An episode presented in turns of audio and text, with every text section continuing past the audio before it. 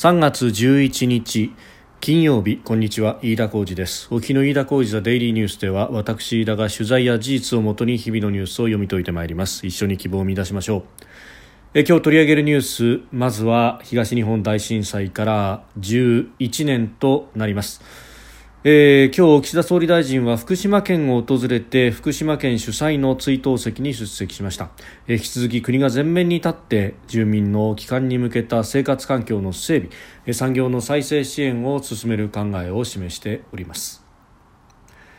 えー、それからそんな中でありますが、えー、ロシアの艦艇じゅっせきが津軽海峡を通過したというニュースが入ってまいりました。えー、また北方領土ではミサイルの演習も行われたということであります。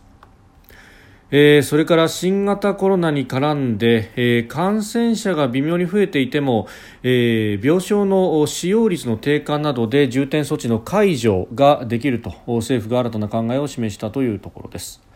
えー、収録しておりますのがさんがつじゅういちにち日本時間の夕方よじというところです。すでに東京の市場閉まっております。日経平均株価の終値は昨日と比べごひゃくにじゅうななえんろくじゅうにせん安、 にまんごせんひゃくろくじゅうにえんななじゅうはちせんで取引を終えております。ウクライナ情勢の不透明感というところが拭えず、投資家の心理が弱気に傾いたということ、またアメリカのインフレ加速に対する懸念警戒感、それからアジア各国株安ということもあって、えー、先物主導で下げたということであります。まあ、昨日せんえん近く上げているということもありまして、下げ幅は一時ななひゃくえんを超えたと、心理的な節目でもあります。にまんごせんを割り込む場面もありました。まあ、終値はギリギリ、えー、にまんごせんえんのラインを超えてということになりましたけれども、やはりこのウクライナ情勢、えー、特に週末に向けてというところの警戒感も強かったということであります。まあ、昨日はですね、あのロシアとウクライナの外相が、えー、直接会ったと。まああのロシアによるウクライナ侵略が始まってから初めて外相レベルでの会談が行われたと、そしてトルコのチャブショール外相も同席ということでありまして、それの期待感もあったんですけれども、特に進展もなかったと。まあ、にじゅうよじかんの停戦をウクライナ側は、えー、提示はしましたけれども、ロシア側はそれを飲まずということでありました。えー、まあその辺からの失望感もあって、警戒感も強かったということであります。まあ、あの変わらずこのウクライナ情勢というもの、人権の踏みにじりというのが非常に深刻な問題になっております。ねまあ、そんな中ですけれども、今年のさんがつじゅういちにちを迎えたというところであります。えー、東日本大震災、そして東京電力福島第一原発の事故からじゅういちねんとなります。今日さんがつじゅういちにち、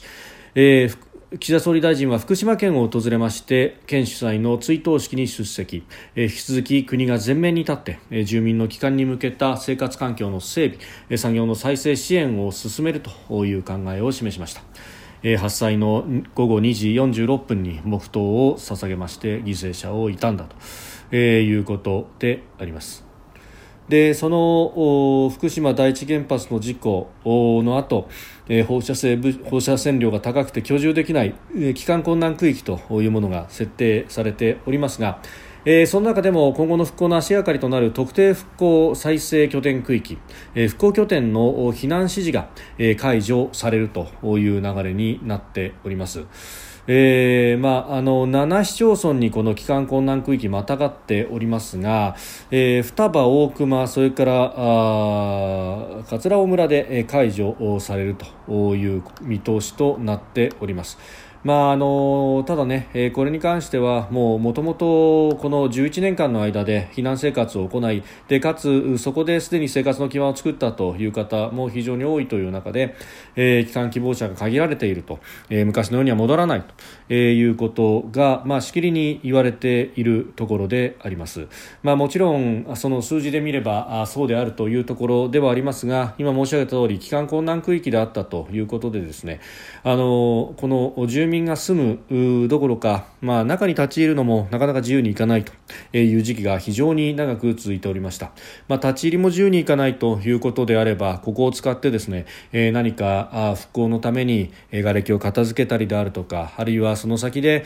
新しい建物を建てていくであるとか、まあ、そういった人の生活なりわいというものが、まあ、一切できないという期間がえー、もうろくねん、しちねん、はちねんと続いてきたわけであります。で、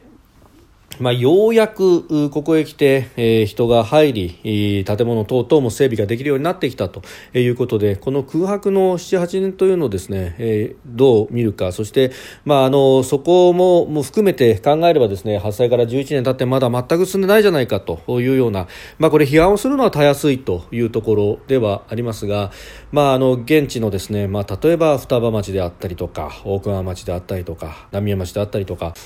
関係者の方々に話を聞きますと、失われた時間に関してはもう戻すことはできないというのは、まあ、全くその通りで、でその中でこうこれから先何をしていくんだということにを見据えているという方が非常に多いと。まあ、特に今年私も取材に入りました双葉町というところは、町のですね領域の実に きゅうじゅうろくパーセント が、えー、帰還困難区域というふうになっておりました。えー、残りの よんパーセント の部分というのもですね、まあ、海沿いの部分でして、その、まあ、残りの よんパーセント の部分が、えーまあ、あ避難指示等解除準備区域というふうになり、そしてそこに、えー、国のこの原子力災害の水道施設なども、えー、できてきていると、えー、さらには、まあ、あおととしにじゅうねんの秋には東日本大震災、えー、原子力災害伝承館、えー、それからあの双葉町の産業交流センターが開業したということで、まあ、そこに新たな企業などが入って徐々に経済活動も行いつつあると、あるいはこの伝承館を核としてですね、人が集まると、観光客の誘致というようなところもようやくこれがちょについてきたというところであります。でさらにこのにせんにじゅうねんのさんがつにはですね ジェイアール 常磐線が全通をしました、えー、ということでこの双葉駅にもようやくう電車が走ってくるようになったとということで、まあ、あの人の流れ送客というものもようやくできるようになってきたということであります。まあ、あの電車が通ったのがにせんにじゅうねん、今からにねんまえということでもあります。そしてにせんにじゅうねんと言いますと、もうこの春先から新型コロナの蔓延によって人の流れというのが決定的に足止めされたということもあると、まあ、そう考えるとですね、この双葉町の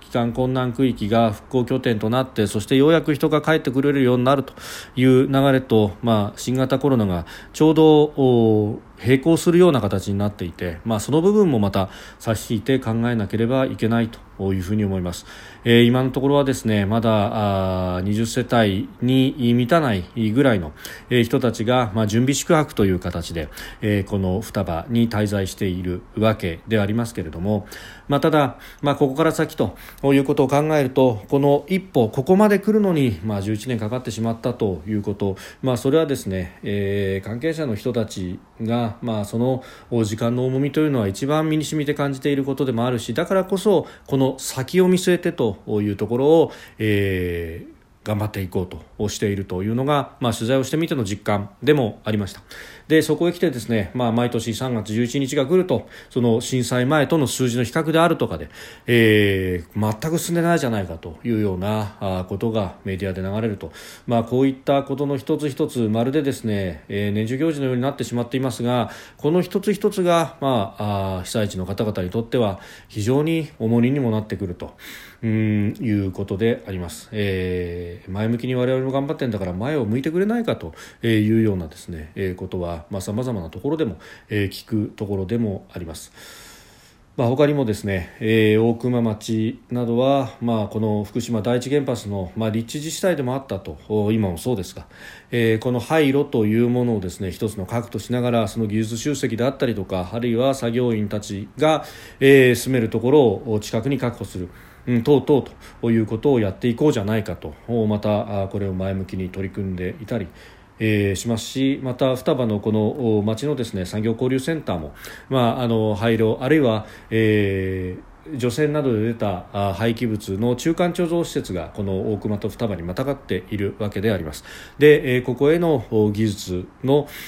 提供というようなことをやる企業を誘致したりだとか、ええー、なんとか経済活動、そして、まあ、若い人も含めて、えー、誘致をしてくるということを、まあ、やろうとしていると、えー、この福島県の浜通り全体がですねイノベーションコースト構想という国の構想の中で、まあ、ある程度規制を緩めてドローンの実験であったりとか、まあ、ロボットの実験などもできるような施設が作られたりなんかもしているわけであります。あるいは水素エネルギーの研究等々というところも進んできているわけであります。まあ、願わくばですねそういったまあイノベーションと、まあ、そして廃炉への技術というところなども確保しながら、うんまあ、若い技術者など、えー、イノベーションが起こる地域にする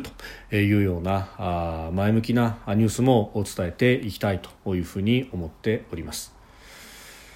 えー、それからですね、あのー、ウクライナで、えー、非常に、えー、激しい、えー、戦争が起こっている最中でありますが、そんな中ロシア海軍はにがつに、えー、北方領土周辺、えー、日本海やオホーツク海の南部などで、えー、大規模な演習を海上で行っておりました。で、そこに参加したロシア海軍の艦艇のうちじゅっせきがですね、えー、昨夜から今日にかけて津軽海峡から津軽海峡を、えー、太平洋側から西に進んで、えー、日本海に移動してしたというふうに防衛省の統合幕僚監部が確認したと発表をしました。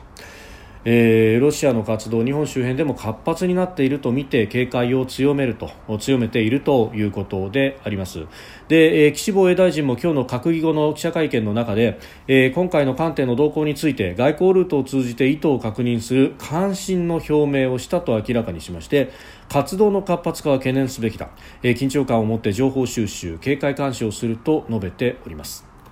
で、この、まあ、あ津軽海峡を渡っていったと、えー、移動していったということでありますが、えー、前回ですね、まあ、去年でありますが、あの中国軍の艦艇とロシア軍の艦艇、いやあのくしくもじゅっせきで、あの総勢じゅっせきだったわけなんですが、えー、今回とは反対にですね日本海側から、えー、太平洋に抜けていくという進路で、えー、このじゅっせき中路の艦隊があ津軽海峡を通過していったということがありました。で、その艦隊はそのままですね、南に進路を取りまして、日本の日本列島をぐるっと回るような形で大隅海峡を通り、そして東シナ海の方面へ抜けていったということがあったわけであります。で、その時にも話題になりましたけれども、この津軽海峡というところは、えーまあ、普通であればあの領域からですね、えー、じゅうにかいりは領海という形になるわけですが、えー、ここに関してはですねさんかいりずつしか領海を引かずに、えー、そこから先というのは公海、公の海にしてあるということで、まあ、そこをですねこの、えー、中路の艦隊であったりとか、あるいは今回のようなロシアの海軍の艦艇が通るということは国際法上全く問題はないというふうになります。もちろん、えー、領域国は重大な関心を持ってこれを見つめるということになるんですが、でなぜこういったものが設定されているのかというのは、まあ、従来から言われているのは国際海峡であるからだと、えー、外国の艦船なども通るから、えー、航海を分けてあるんだという説明がなされていますが、まあ、そういったことであればですね、えー、海には、うん、無害通行権というものがあって、えー、仮に外国の艦艇であってもですね、えー、所属の旗をしっかりと出して、えー、そして、まあ、潜水艦の場合は浮上して、えー、旗を出すということを条件にしてですね、無害であれば通行を妨げるということはえー、してはいけないということが、まあ、国際法の慣例あるいは、えー、等々で決まっているわけであります。えー、ですから別に領海にしても問題ないんですが、一つだけ領海にして問題があるとするとですね、それは、えー、核兵器を積む可能性のある、えー、アメリカの潜水艦がそこを通過するときに、えー、日本の領域を通過するということで、えー、例のですね非核三原則に引っかかるというようなことが言われておりました。えー、つく作らず持たず持ち込ませず、その持ち込ませずの部分に引っかかるじゃないかというようなことになるので、えー、さんかいりでとどめてですね領海を、えー、公の海、公海にすることで、いやここを通っても私たちは知りませんからねみたいなことが言えると、まあなんともですね冷戦下のこれはご都合主義であって、言葉上の例トリックでこういうことをやっていたということ、そして、えー、その意図がこの非核三原則との、まあ、整合をつけるためというのも、えーまあ、せんきゅうひゃくきゅうじゅうねんだいになってから、えー、共同通信などのスクープでですね、もうすでに赤裸々に明らかになっているところであります。で、えー、ここで例の非核三原則の見直し、核共有というような議論になっていきますが、うん、これをですね、まあ、法律でもないのに金貨玉上のにしていくと、まあ、それが、あのー、安全保障に何の問題もなければ全く問題はないところでありますが、えー、他方ですね、この核による抑止力というものであったりとかが、えー、重要になってくるという段において、この非核三原則、冷戦下のですね、あのー、レトリックを未だに引きずっているというのは、あ、それはそれで問題だろうと思いますし、まあ、そういったところをですね、このロシアの艦艇の、えー、津軽海峡の通過等々、えー、当然ながら付け込まれるということが出てくるわけであります。まあ、我々、えー、自衛隊などもですね、重大な関心を持って、そして、えー、監視活動を続けるということはもちろんできますけれども、ただ公の海を通っているのだということになると、何か、えー、正しをするであるとか、あるいはどういった目的ですかということを聞いたりだとかというようなアプローチもなかなかできづらいということにもなってしまうとということであります。まあ、あのこの辺の課題というものもまたあこの危機において浮き彫りになってきていると。で、その上ですね、北方領土ではミサイル演習が行われていると、えー、ロシアのインタファクス通信が、えー、伝えたということであります。えー、北方領土と千島列島のあたりで地対空ミサイル エスさんびゃくブイフォー というものの発射演習を行ったと。で、このミサイル、えー、にせんにじゅうねんのじゅうにがつに択捉島に実戦配備をされたということでありました。ウクライナ方面に兵を集結させているということがありますが、一方で、えー、こうしてですね、あの示威行為を、まあ、これは明らかに日本に対して、えー、行うと。で、これに対してどういった行動をしてくるのかということで、まあ、様子を伺っているというところであります。で、これ、あのーまあ、こういったことがあったりだとか、あるいはその先でですね、まあ、あの北方領土、日本の固有の領土でありますが、えー、今、まあ、あのロシアとの間のさまざまな取り組みの中で、えー、漁を行うということはやっております。ただ、この情勢の変化によってですね、そうした漁民の方々がですね、じゃあ、うーん、いつも通りに漁をしていて、でもそこで、えー、拿捕されるというようなことが、まあ、これはあのかつて冷戦の時代によく起こったことでありますが、えー、いつ起こってもおかしくないと、えー、いうことであります。えー、それからですね、えー、政府がまん延防止等重点措置について、えー、感染者数が微増の傾向でも病床の使用率の低下が見られれば、えー、見込まれれば解除を可能とする方針を、えー、新型コロナ対策分科会で専門家に示したということであります。うーん、まあ、あの重点措置の解除等々について、えーまあ、柔軟にやるということで、えー、ありますけれども、うーん、まあ、感染者が減少傾向であればというところですが、まあ、そもそも論としてですね、この病床の使用率等々も、えー、考慮に入れながらそもそも発令するというようなことを、えー、去年のじゅうがつじゅういちがつあたりの段階では分科会の方々も言ってたわけで、えー、発令する方の運用は、えー、そのままで、まあ、解除の方がですね、柔軟になるだけでもだいぶ進歩ですけれども、うーん、あのそれだけでいいのかというところで、えー、あります。まあ、あの病床の使用率であったりとか、あるいはあの高齢者の